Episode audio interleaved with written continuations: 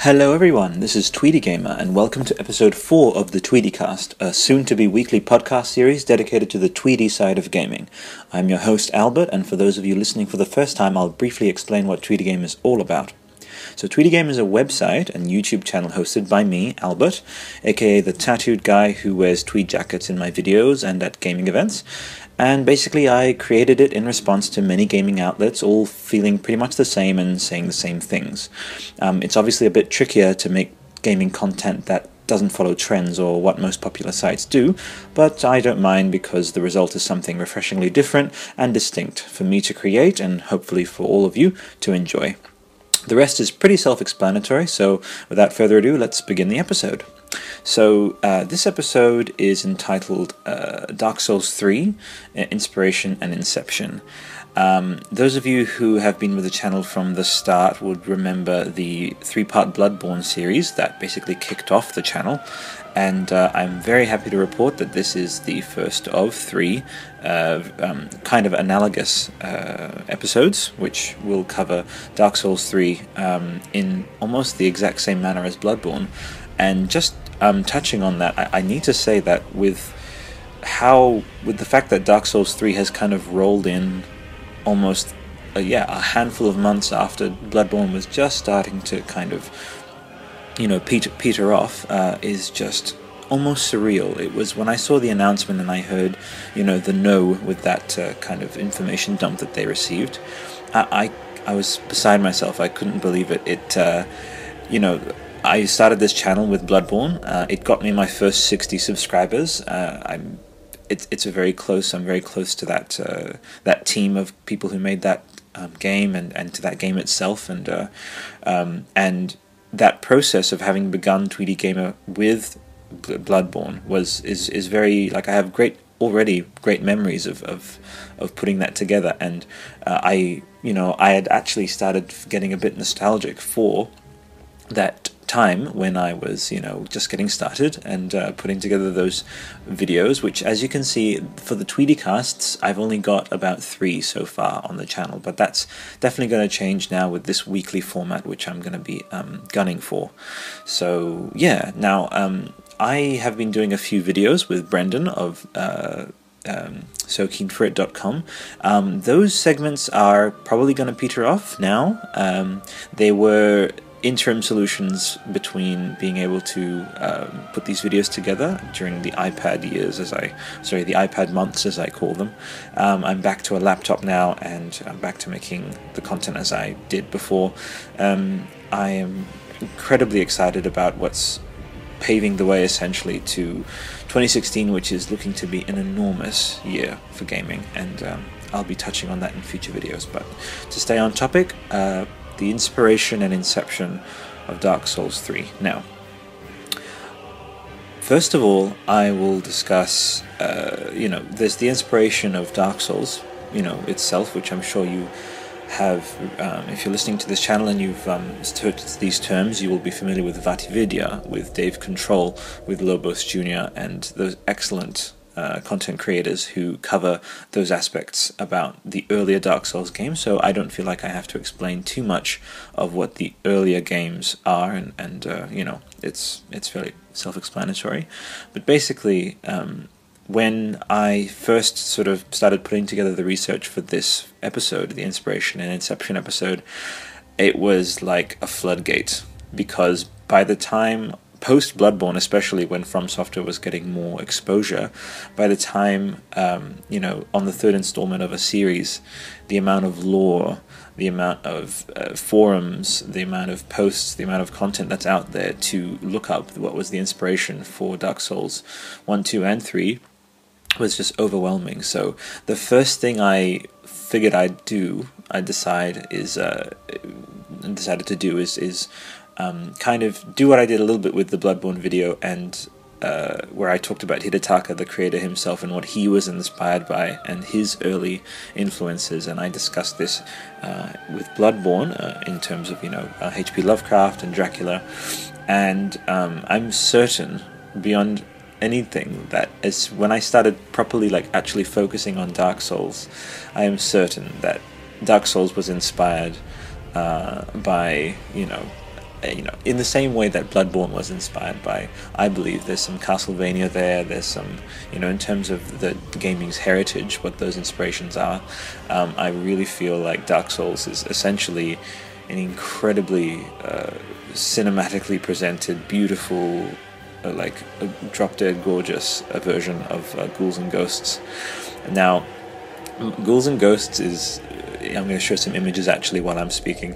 It was it was one of the formative gaming experiences of my life. Uh, I didn't get to play it that much, and in fact, um, and this is the sign that it was one of the earliest. I have very kind of sketchy memories of it, but basic, it, it has always been those words in my head. Uh, you know, we have relationships with the games that we first encountered, and those words are just comfortable and familiar words, and and you know that they've basically held lodgings in your subconscious or in your being for many years, and Ghouls and Ghosts is just rolls from my tongue so easily. And um, and when I started seeing the parallels, I had a huge forehead slap moment with uh, with Dark Souls, and um, I mean, I'll actually show a comment here, you know, uh, that I've screen captured of um, the first time that I've looked up Ghouls and Ghosts in a while, and the first comment was, This game was hard as balls. And I completely agree.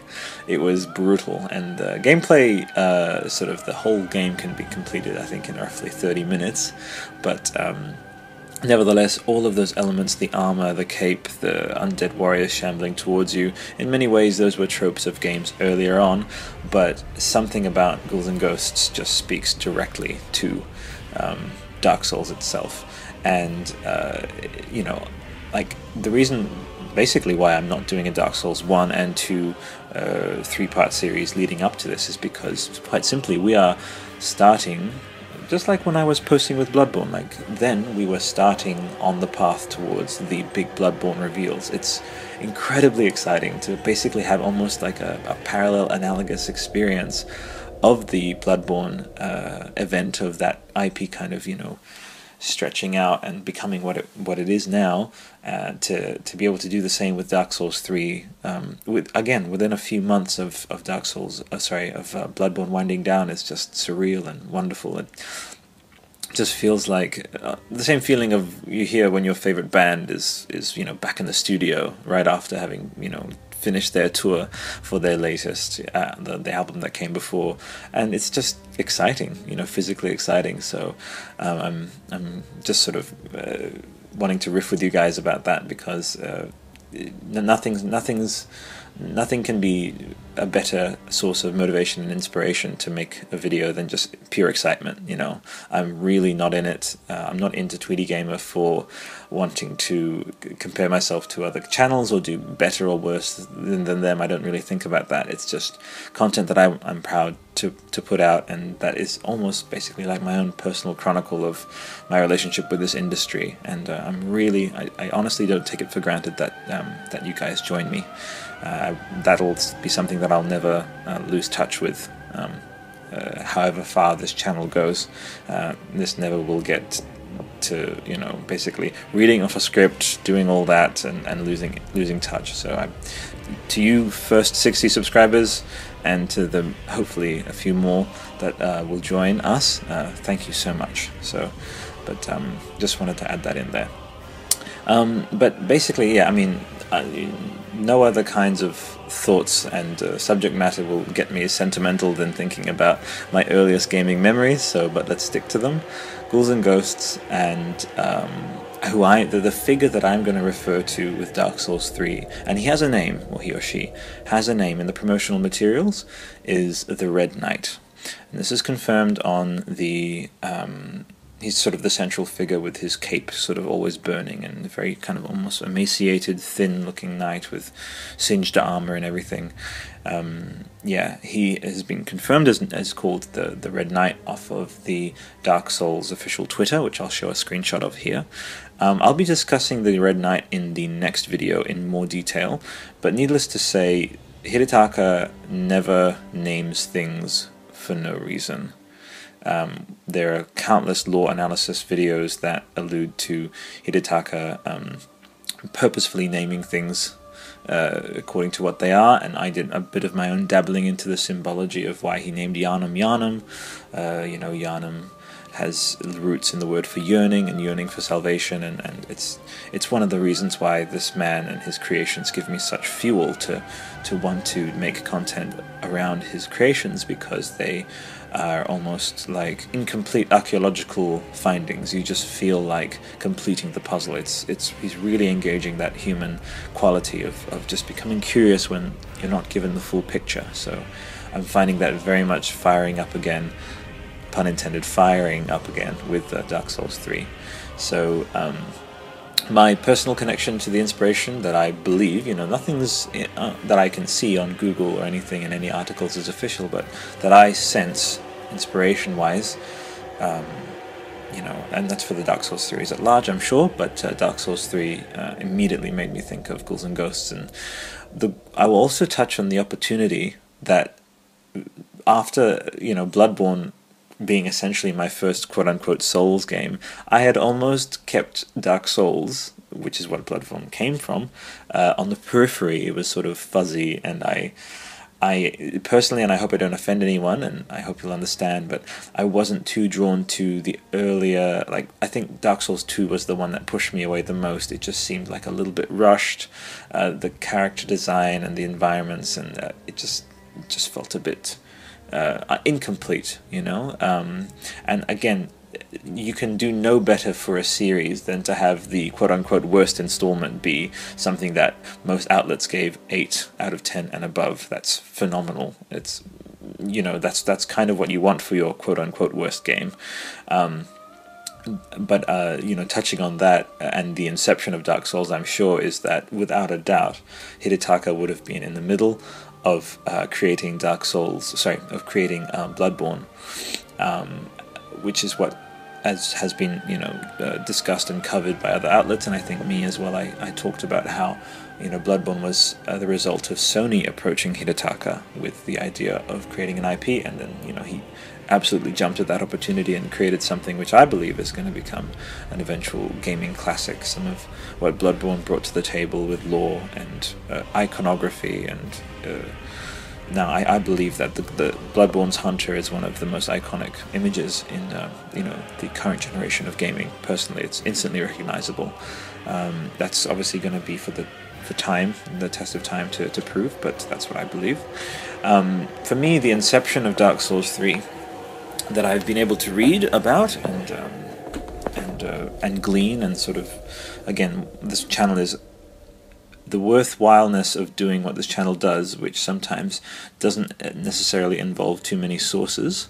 Uh, it makes sure that I'm not talking complete gibberish and, and just wildly speculating, but it also has the breathing room of just wanting to explore subject matter. And for that reason, I never feel as though just because, like with now, Dark Souls 3, which we don't have that much background on it too much, you know, there hasn't been that many interviews. The worthwhileness of doing content like analyses, even this early on, I'm always grateful in the end for wherever I go, conversationally, wherever I go in these posts, uh, in terms of subject matter, because without having had that impetus and that that prompt from this mission I'd given myself to discuss this game at the stage that it's at, I wouldn't have discovered many of the awesome and beautiful, curious things and like knowledge enriching things that I have. And I'll be discussing a few of those in the next video, especially around the Red Knight, who I'm I'm really um, I think I'm I'm kind of getting wrapped up in you know researching what I can about him because he's not very covered and hopefully if uh, some of you have searched for content about him and come to this video hopefully this will scratch that itch a little bit until uh, some more comprehensive um, and sort of features rich content is put out. But uh, but yeah so I think the inception of um, Dark Souls 3 would have had to have had the fire and the success and the, the the feat of Bloodborne, uh, you know, as, as one of the sources of its of its inception, because Hidetaka would have been doing Bloodborne and just it's very clear that they're sister games. You know, there are some outlets are calling them stablemates, and it's it's it's absolutely something that I wouldn't put past him to be someone who, in the middle of making one game, is thinking about how he could apply or how he would have applied what he's learning and, and, uh, and creating and pioneering for this new game to stuff that he's done in the past. It's what artists do. They compare themselves with their past work and they um, uh, constantly, especially some of the best and most humble artists are the ones who think that they could have done better with uh, various things that they've released, which have you know gone gone on to become classics. But uh, Hidetaka, um, I'm, I'm certain that it's in it's in his personality style to be someone who was making Bloodborne and just started thinking, and his his his mind uh, would have just sort of started like just slowly, like the embers, you know, like glowing hotter and hotter, and then just this fire of, gosh, I, I can I can take what I'm learning with Bloodborne uh, and apply it to a Dark Souls game. And, and it's evident in the early screenshots, which I'm showing a few of here, um, just how much uh, Bloodborne has, uh, you know, given energy and given, uh, you know, thematic, some thematic uh, tinges towards um, Dark Souls. You know, I mean, with Yharnam being a place that is basically doomed, it's just uh, especially in the early materials, it was just, hey, this is this city that's going to shit, you know. And not to say that the earliest uh, Dark Souls games weren't like that as well. I mean, there was this feeling of this is the world and it is dark, not the world is ending, you know. And with Dark Souls 3, the world is most definitely ending, and that is something that is being communicated in um, interviews and in promotional materials and um, also in terms of releases and uh, where Dark Souls 3 sits in this series, it, it, has been confirmed a few times that Dark Souls will be Dark Souls 3 will be the last of this kind of brace of games, these this trilogy. Um, I think it's been said that it's going to go in possibly a little bit of a di- different direction uh, after Dark Souls 3. Um, initially, it was reported that it did mean that it would be the last Dark Souls, but um, that was quickly rectified and, and um, it was explained that no, it's not the last one, but this is going to be it's going to tie tie these three together and a little bit like I suppose the Halo games, which have the Master Chief trilogy. You know, they um, are planning on doing more content, possibly in other directions and in possibly other genres, is, is what I think that I've read out there. But um, but yeah, so with it with um, with Hidetaka kind of approaching his, I, I don't know if it would have been him to approach it. Uh, I don't know if, based on the success of Bloodborne, uh, they, uh, you know, they. I mean, I'm sure that they had already been um, working on Dark Souls 3 in some incarnation right after Dark Souls 2, you know, with projections based on the success of the first one and how well the second one was going to do. It's just how teams work. But what turns a team from sort of peripherally, vaguely working on a game into something where there's active development and you know um, active investment from the team into it. Um, what Bloodborne experienced is is totally indicative in the industry with ratings, with uh, gaming scores, with the accolades that it's been getting, and um, you know, and actually basically what From has been known for, which is just cold, hard, honest, brilliant gameplay. You know, no nonsense, and in fact in my research with with From, I noticed that they're very hard to pin down with like an official website of some kind, and they're just they toil. Those guys, they just they make their content. They do what they do. They let it speak for itself, and it's so admirable. It's VaatiVidya put it quite um, quite elo- eloquently when he said that these guys tell stories through mechanics. They invest in their mechanics, and that is all they're gonna do you know other places they have other sorry development studios have a lot have a lot of talk to them. They talk a lot of game but from software bring a lot of game. They bring it. And um, it's something that I respect them enormously for, and it's unfortunately it's something that they stand out a lot away from you know most people. It's it's some, I wish that it was more common, but in the very fact that From have embodied this studio, which we immediately associate with quality and and like like durableness. Talk about tweed. You know, I was putting together my uh, description for this show, uh, you know, which I'll be reading for each one, and I was uh, thinking of um, uh, drawing parallels with uh, the actual material of tweed, which is at once classy but also durable. It sort of fell apart, and I I just ended up conceding that I just wanted the channel to be what it is and self-explanatory. Um, but essentially, there are we're referring to both, I guess, Tweedy Gamer and uh, you know From in the same brace. I, I I really respect content creators who just make their content and they they walk their talk uh, what little talks they do, and uh, and but they can be also classy about it. And there's something that I know it's a bit vague and a bit weird to refer to it, but the material of tweed it's associated with being classy but also durable, and uh, it's associated with stuff that's held in high regard, but it's also something that can go out and get shit done uh, in the country. So it's weird, I know, but it's the only term that I ended up being satisfied with. So there's a little Easter egg of the inspiration of Tweedy Gamer's name right there. But uh, just while we're discussing the inception of things. But basically, I uh, this ties me into uh, you know I, I, was watching Dave Control's um, coverage of his interview with Hidetaka, and um, that whole event that happened I think in the Napa Valley, which was fantastic to hear about. Uh, it it actually cemented for me just exactly where this product is at. If it's to the level where they're able to essentially hire an entire castle or part of a castle or whatever to be able to promote the game. It's it's definitely solid. There's definitely big higher up business decisions uh, and reasoning saying like this thing um, is going to be worth this investment. It's it's starting to be a product in its own right. It's starting to have this identity, and it's.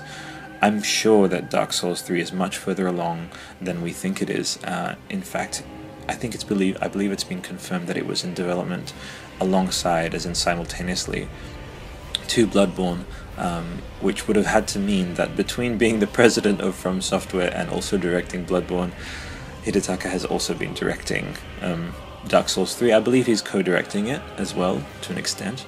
A bit like how Hajime Tabata was co directing uh, Final Fantasy 15 with Tetsuya Nomura, if you know about those guys.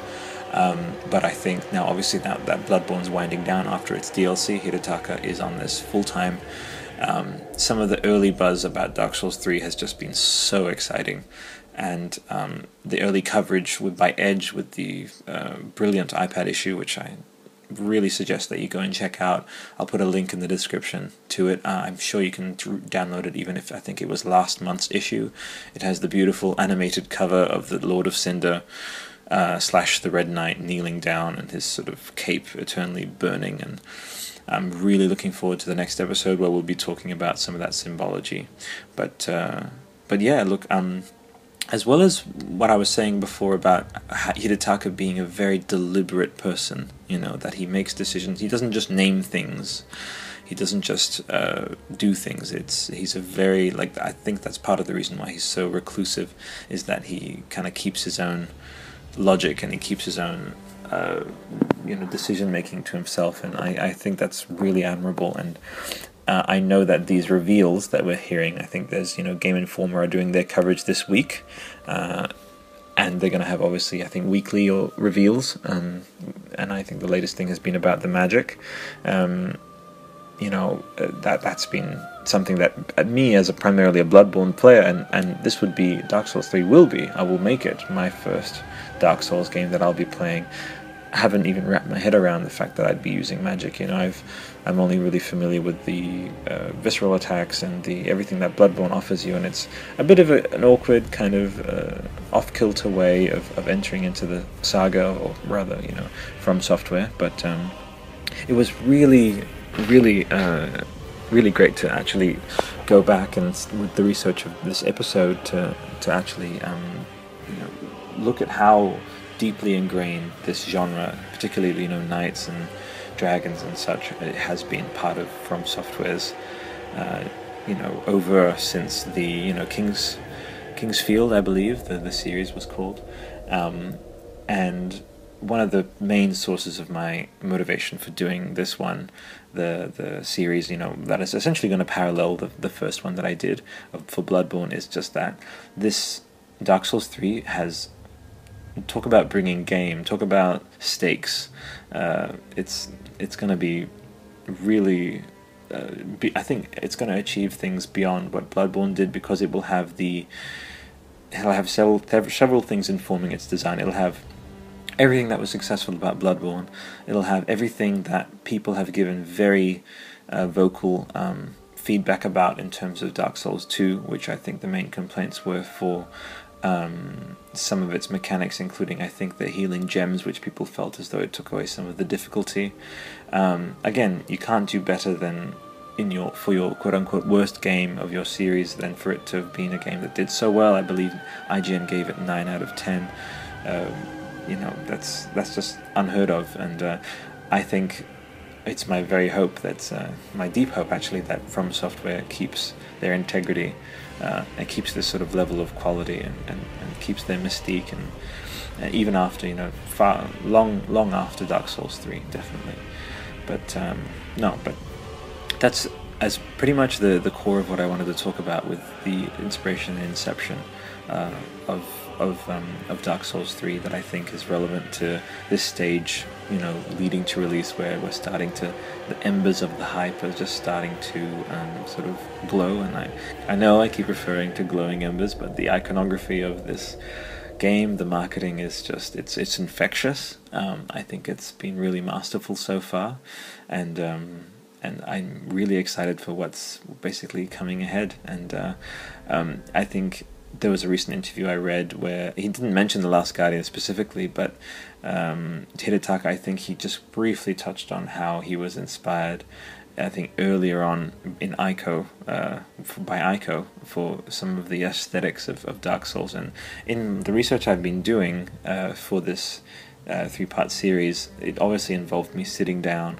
and um, doing a bit of just you know extended video watching, and I've been watching the Dark Souls uh, the movie, which I really hope all of you check out. I'll put the link to the description uh, in the video. It's it's so beautiful, so poignant, and and, the, and also to an extent I'd even say quite relaxing, you know, and because it's just the isolated HD footage, isolated HD dialogue that's just been arranged in this beautiful way, and, and, and if you just almost just want background noise with these beautiful striking visuals, it's I think it's it's beautiful, and one of the one of the promises uh, and one of the things that I think was part of the inception of, uh, of Hidetaka uh, for Dark Souls 3 was to basically put as much of, or if not more, definitely it'll certainly be more considering it's going to be a newer game, investment in the presentation of Dark Souls 3 than Bloodborne.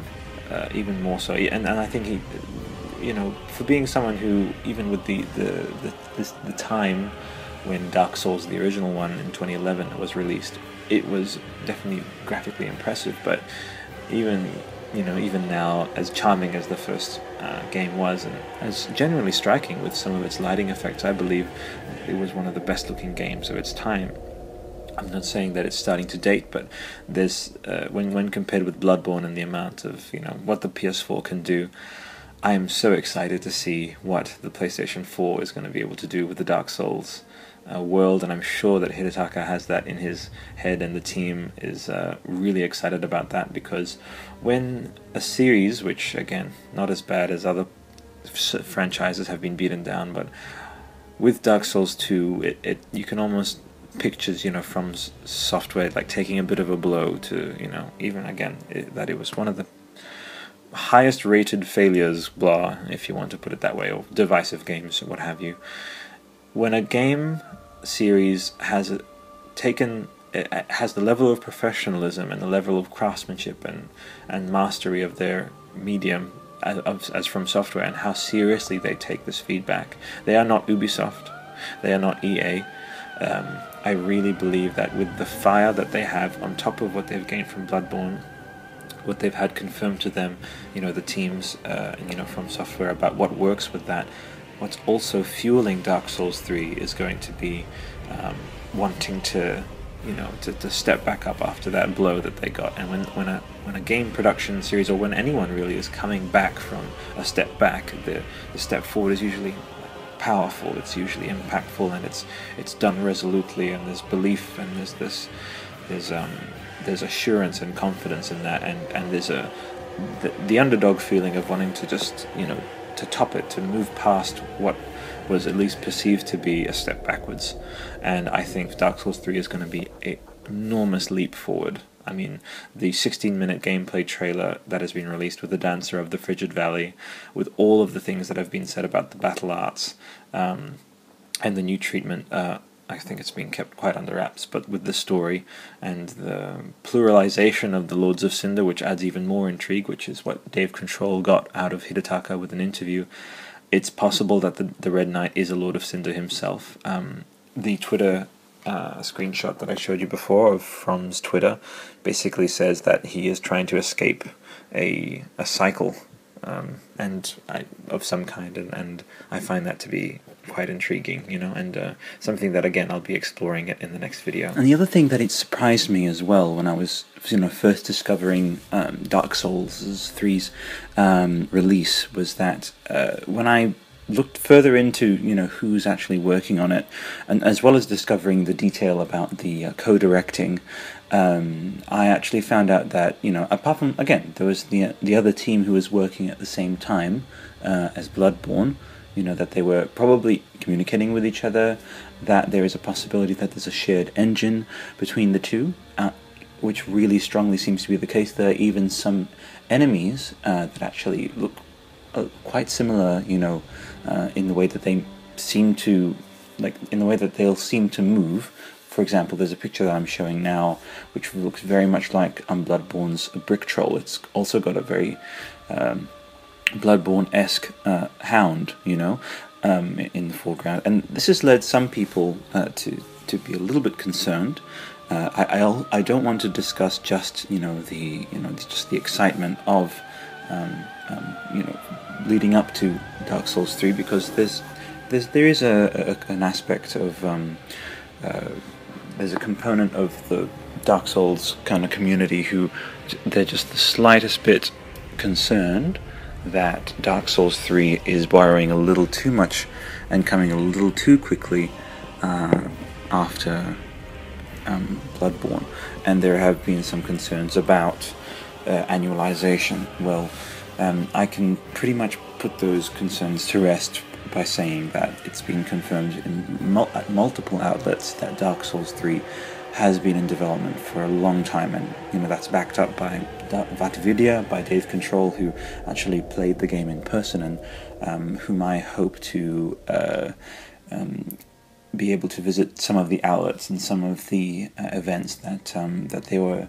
um, uh, invited to. Um, it seems that because of those um, opportunities, they're able to gain uh, tremendous insights uh, and and uh, enables them to provide a lot of great coverage, which um, I'm looking forward to making my way towards, and however long it'll take. Uh, it might even be I'm 35 before I'm able to go to one of the events, um, but I, I don't really mind. It's it's again it's I'm not in too much of a rush, uh, but um, but yeah, now, I wanted to tie off this first part, uh, you know, the Inception and Inspiration podcast, uh, with first of all some uh, statements and also uh, a little bit of a thematic uh, quasi question and answer um, uh, sort of um, thing, because I, I, would like to engage some of you who um, who would join me with this channel those months ago when Bloodborne first came out.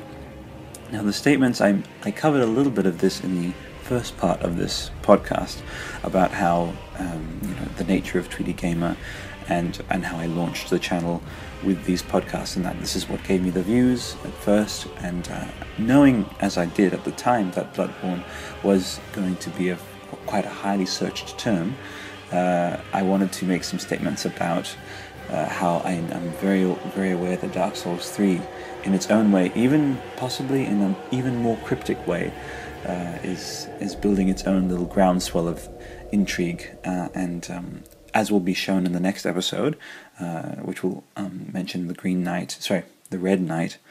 Uh, you know, Freudian slip because that's also from um, Arthurian lore, which is something that we're going to talk about in the next episode.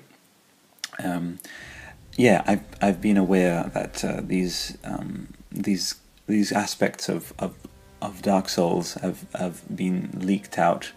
Uh, and I was obviously not uh, didn't have my focus on when the original Dark Souls came out, but from reviewing some of the documentaries, uh, including the I think it's just the generic making of Dark Souls the original, um, which is just a three part video you can find fairly easily on YouTube, there was their core components.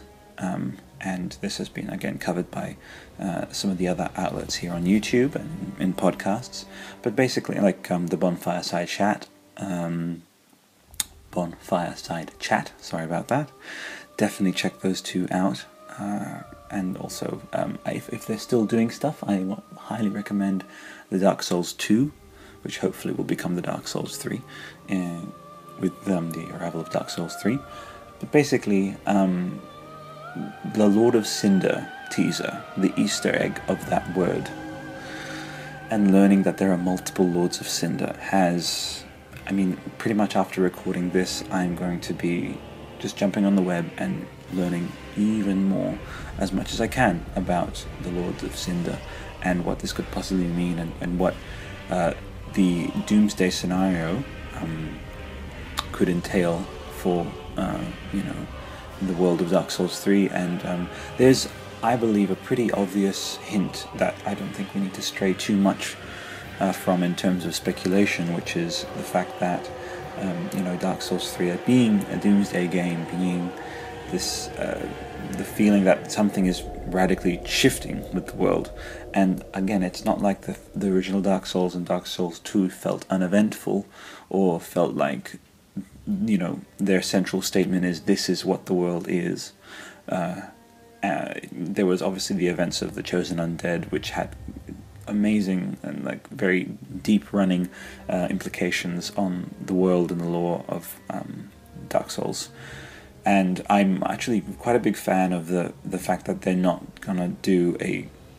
I don't believe it's going to be a chronological uh, sequel um, in terms of you know in the style of you know conventional like for example Assassin's Creed 2 compared to the original Assassin's Creed uh, obviously had a narrative link where I believe it took place uh, in the spoilers the um, oh, you had a few years to play it.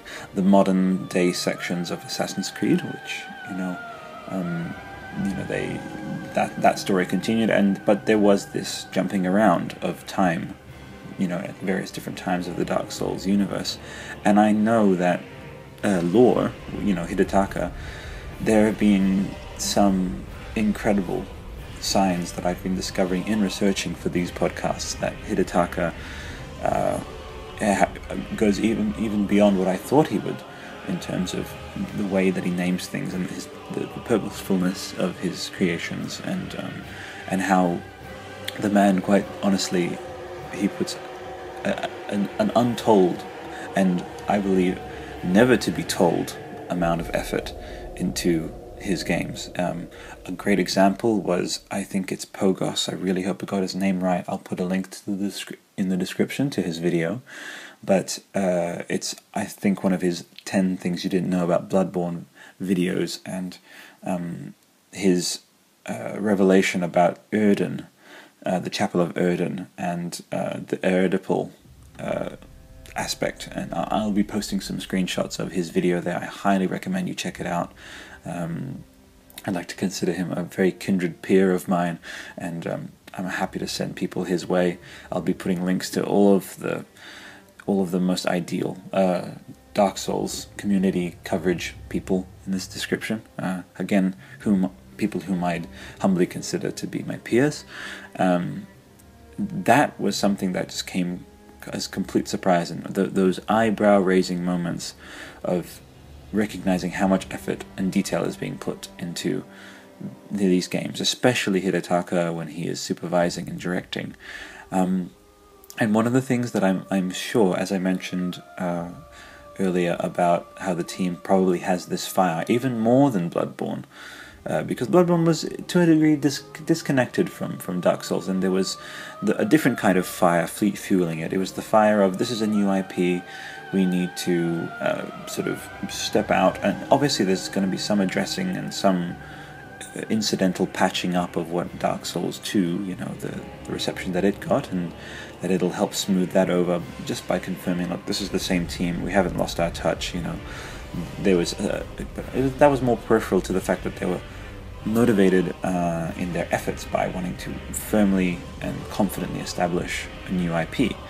Um, whereas with Dark Souls 3, the motivation is absolutely coming from um, wanting to basically make the best Dark Souls ever. The one that it combines everything the learned lessons, the, the success, the you know the analytics probably of the Bloodborne campaign, sorry, the Bloodborne uh, marketing campaign and the everything that was to do with revealing details of that game went so well, and I'm sure that data uh, is there for for From Software and for you know execs to um, focus their um, you know build basically to build upon with Dark Souls 3, and I would not put it past them to basically go through now that we have so we actually have some insight into how the marketing of Dark Souls 3 is going to play out with um, I believe the Nightmare Collection, for example, oh, sorry, the Nightmare um, edition of Bloodborne was re- revealed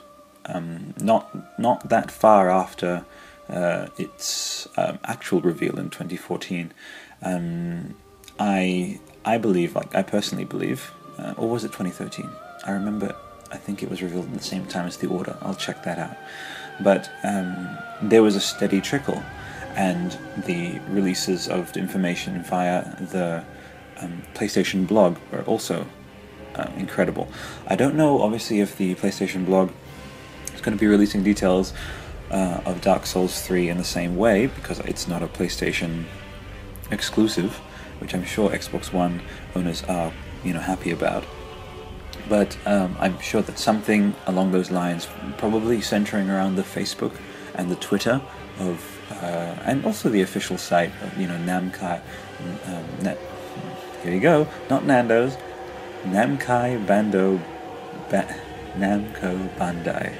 I believe that they uh, with their official outlets. I made it. I actually managed to pronounce it. Um, it's late.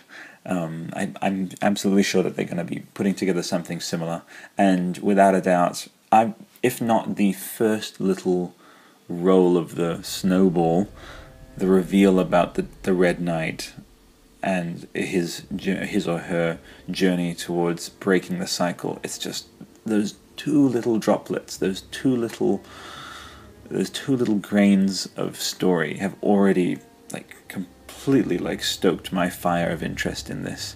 Now, Bloodborne in many ways could be said to have been the explosion of Hidetaka's creativity in terms of weirdness, in terms of, gosh, I'm thinking about things like the doll uh, that was revealed, you know, at one point, um, the Hunter's Dream. You know, there's there's here at this stage at least we're hearing about what will be included and what will be revealed instead of what is being what is you know we're going to actually physically see like uh, you know professional uh, a a roll um, gameplay footage not just b roll stuff um, that we're going to be able to see and better screenshots and everything. But to tie off basically this this podcast with my own personal impressions because I've just been covering what I can surmise, and I'm being objectively as possible, uh, and what I've been able to glean, you know, as, I, as I've mentioned, with the sources that I have, uh, you know, found. And again, just generally relying on the merits of these shows as exploratory, as uh, you know, you know, basically discussion pieces that can kind of set your imagination alight and just have you thinking and wondering and pondering about how Dark Souls 3 is going to take shape. My personal uh, interpretation and my personal anticipation and, in, and investment in Dark Souls 3 based on what's been revealed so far, which now we're in September, so we have two trailers, the cinematic and the gameplay trailer, and I would say around about 20 to 30 screenshots and 10 or 15 works of concept art probably a bit less than that. Look, I, uh, as excited as I am, I, I again, I'm not going to give from a free pass, and I nor do I expect would I expect them to give one to me for their game at this stage. Um, I don't. I'm not saying that Bloodborne kind of the that process kind of revealed any ugly secrets. I mean, one thing completely unrelated to the quality of the game was just the exposure that it got. It actually impacted me playing it because of some of the spoilers that were leaking out. I think IGN, as wonderful as they are and as comprehensive as they are, they were leaking names. They were leaking, you know, this is shortly after its release. You know, IGN do the full gamut. You can't visit IGN without seeing, you know, allusions to the Hidden Village and uh, the Cleric Beast and all of these names spilling. And one of the best things about From Games is their secrecy and finding out the information for yourself. So personally, I'm. It's it's a it's a double-edged thing. I, I want to find out more. I need to find out more. It, this, it hasn't sold me completely yet. I think in the next few weeks that will be absolutely solved. I believe there's going to be a big information uh, reveal shortly. I think on the 13th, either probably today. Something I had heard on a forum. I'll try and find a screenshot for that information. But um, definitely at uh, Tokyo Game Show, where a bunch of things are going to get revelations, um, you know, including Final Fantasy 15 and, and other things that Tweedy Gamer is going to cover. But that's that's absolutely true. I actually I I did do a double take when Dark Souls 3 was announced, and it was a little bit negatively affected by the fact that the no and again not dissing those guys it's just that i think they were connected this is objectively speaking prior to their reveal of Dark Souls 3, they were connected to some reveals that were ended up being false for another game. And um, when I first saw, you know, the information trickle out, it was through this outlet of leak, and it, I kind of had a bit of PTSD about that. And uh, um, and that's one side of the sword. The other side of the sword is that I cannot wait to, to learn more and to also see the game progress visually. Um, Bloodborne was and is it's just heart arrestingly gorgeous. It just it, it makes it basically makes you pay attention just with how much visual intricacy and visual detailing they put into it. Anytime I'm seeing Bloodborne footage, it's it's weird. I have this weird moment of just wanting to sit and out of respect of those artists who worked on adding all of those details. The brambles, the puddles, the tiny little pieces of swaying like grass, the cobwebs, the dynamics, the smoke. You know, I, I will say at this stage, Bloodborne is the better looking game uh, between uh, Dark Souls 3 and Bloodborne. I would have to say, concede that. Um, I'm ov- obviously evaluating it based on some objectives and some universal things, which is that you know Bloodborne had there was a aspect to its visual design that allowed for more variation uh, and kind of complete like H.P. Lovecraftian weirdness.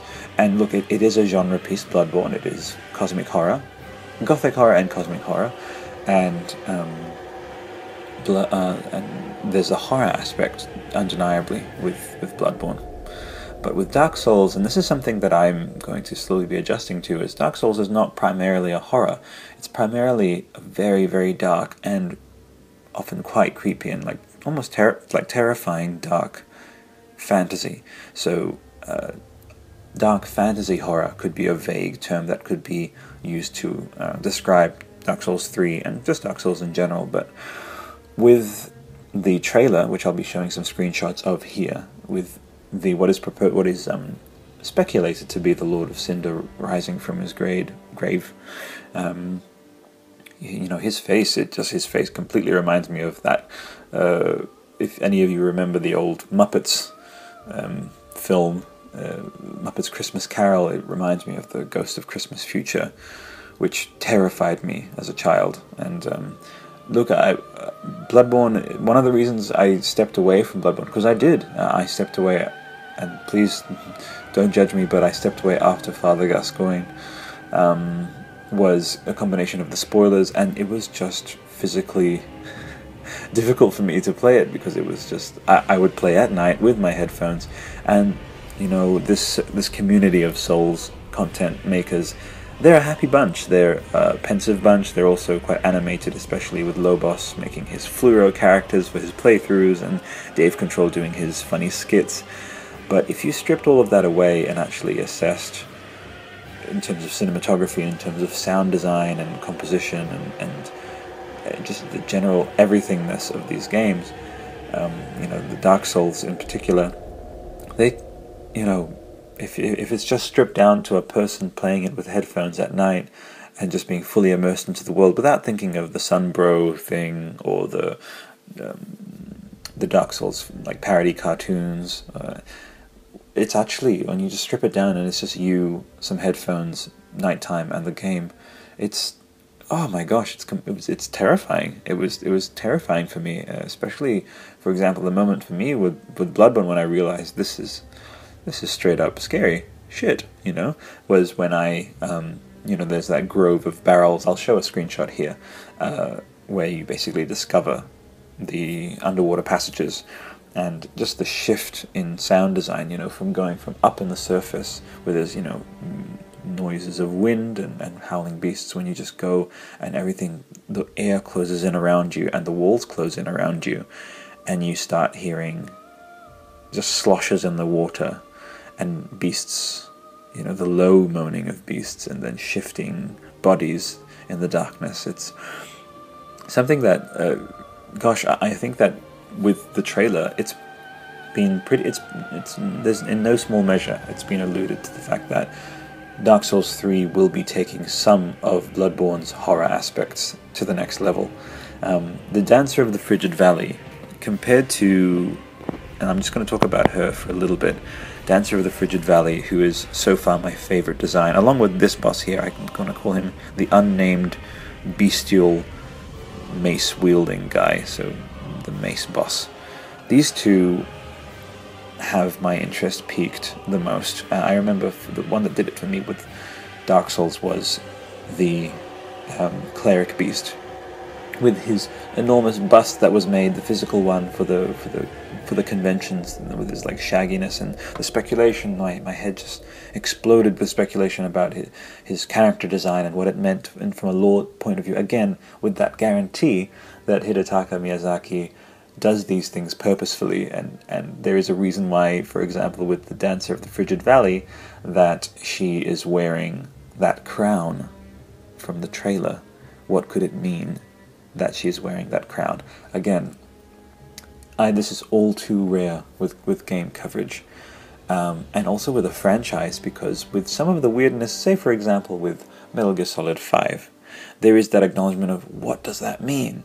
This is weird, but they also are four plus games preceding it, which have proven as brilliant as, as, as Hideo Kojima is, that sometimes stuff is just weird in, in Metal Gear. And often after you, even after you've discovered it, it's something like, ends up being a vision or, um, you know, nanomachines or just, just the general weirdness. Now, I wouldn't be, I wouldn't have sufficient evidence on both for both camps uh, of you know Metal Gear and Dark Souls to basically compare their respective weirdnesses. I think that they each have their own flavor and their own purpose. But one thing I know for sure with From Software's games in terms of their quote unquote weirdness is that it always leads to something like like the presence of the crown or you know the, the cleric beast's left arm being stupidly extended because of how its proximity to the heart and how it would have meant that the scourge of the beast spread fastest to the left arm and that's why it's longer. These details, I can't help but just feel fully qualified and fully permitted to start wildly speculating about who this dancer of the frigid valley is. It's something that I was on a flight recently, a 10 plus hour flight, and the you know the content of um, it was a holiday with my girlfriend. Um, the content of some of the uh, videos that were available, like you know, the in-flight entertainment, it, just, it wasn't intriguing me that much. And and I, I kid you not, I spent in this area, you know, this this environment of having no internet. I spent a good three to four hours without even noticing, putting together my own thoughts about the Dancer of the Frigid Valley, about uh, the mace wielding beast in armor. Um, the worshippers, other details from the Dark Souls 3 coverage, or the Dark Souls 3 released uh, content so far, just based off of nomenclature, I mean, the Wall of Lodoleth.